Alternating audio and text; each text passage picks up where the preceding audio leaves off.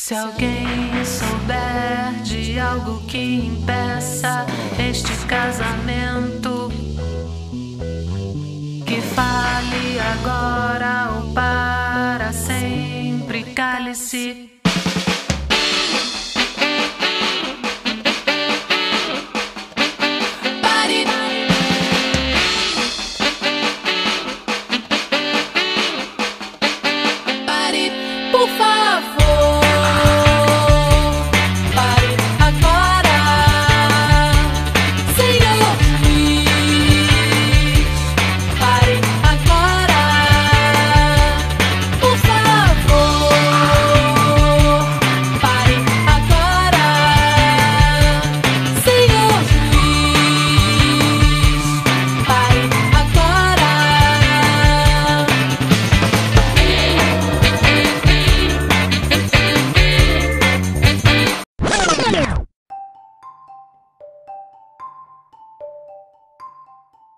Bom dia, boa tarde, boa noite. Estamos começando mais um Propina Podcast.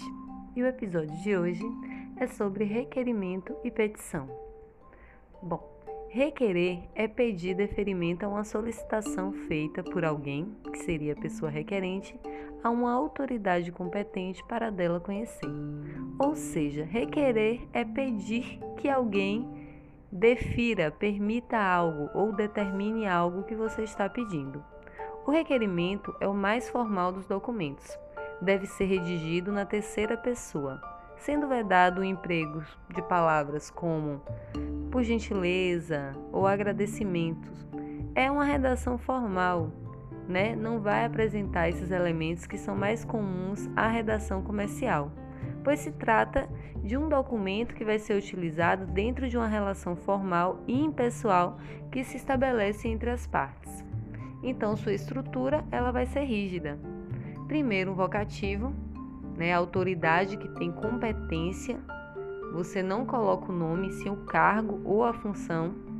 Segundo, a qualificação do requerente, ou seja, da pessoa que está pedindo, dados que sejam suficientes para identificar essa pessoa do requerente.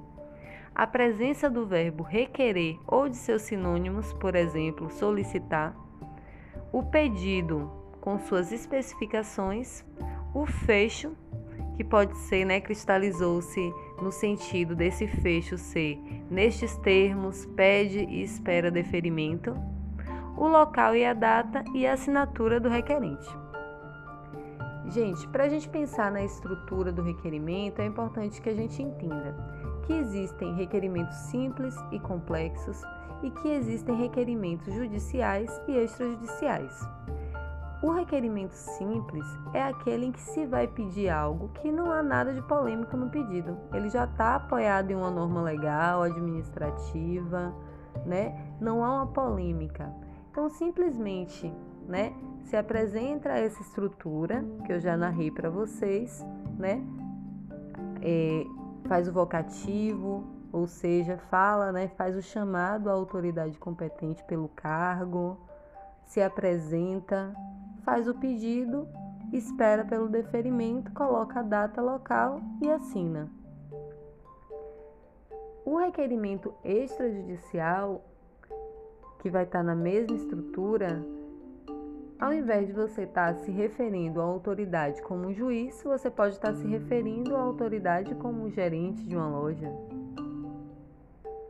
Bom, a gente tem ainda o requerimento complexo, que é um pedido articulado que vai depender de uma narrativa de fatos com argumentos, porque é um tipo de requerimento em que o pedido ele não é pacífico, que ele não é totalmente apoiado, né, indubitavelmente apoiado em uma norma legal ou administrativa. A estrutura vai ser a mesma do requerimento simples. No entanto, vai haver uma narrativa dos fatos. Né? Vai ter uma narrativa dos fatos em que você apresenta e argumenta no sentido de que seu pedido seja atendido.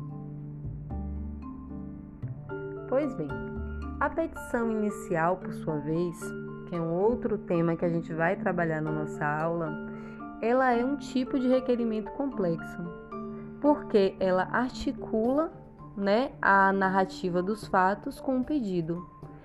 A petição inicial, ela dá início à atividade jurisdicional do Estado para tutelar um direito. Ou seja, está acontecendo uma situação, é, eu fui em uma loja, comprei um celular, quando fui ligar o celular em casa, né? Coloquei 24 horas para carregar. Quando fui ligar esse celular em casa, o celular não ligou mais. Aí eu vou e mando meu requerimento para o Estado para ele tutelar o meu direito de ter meu dinheiro de volta ou de trocar por um outro aparelho. E a depender de danos que possam ter causado, né? É... Por exemplo, eu precisava daquele celular para poder é, ligar para marcar uma consulta urgente. E aí eu fiquei incomunicável, né? Enfim, algum dano material ou dano moral que se some.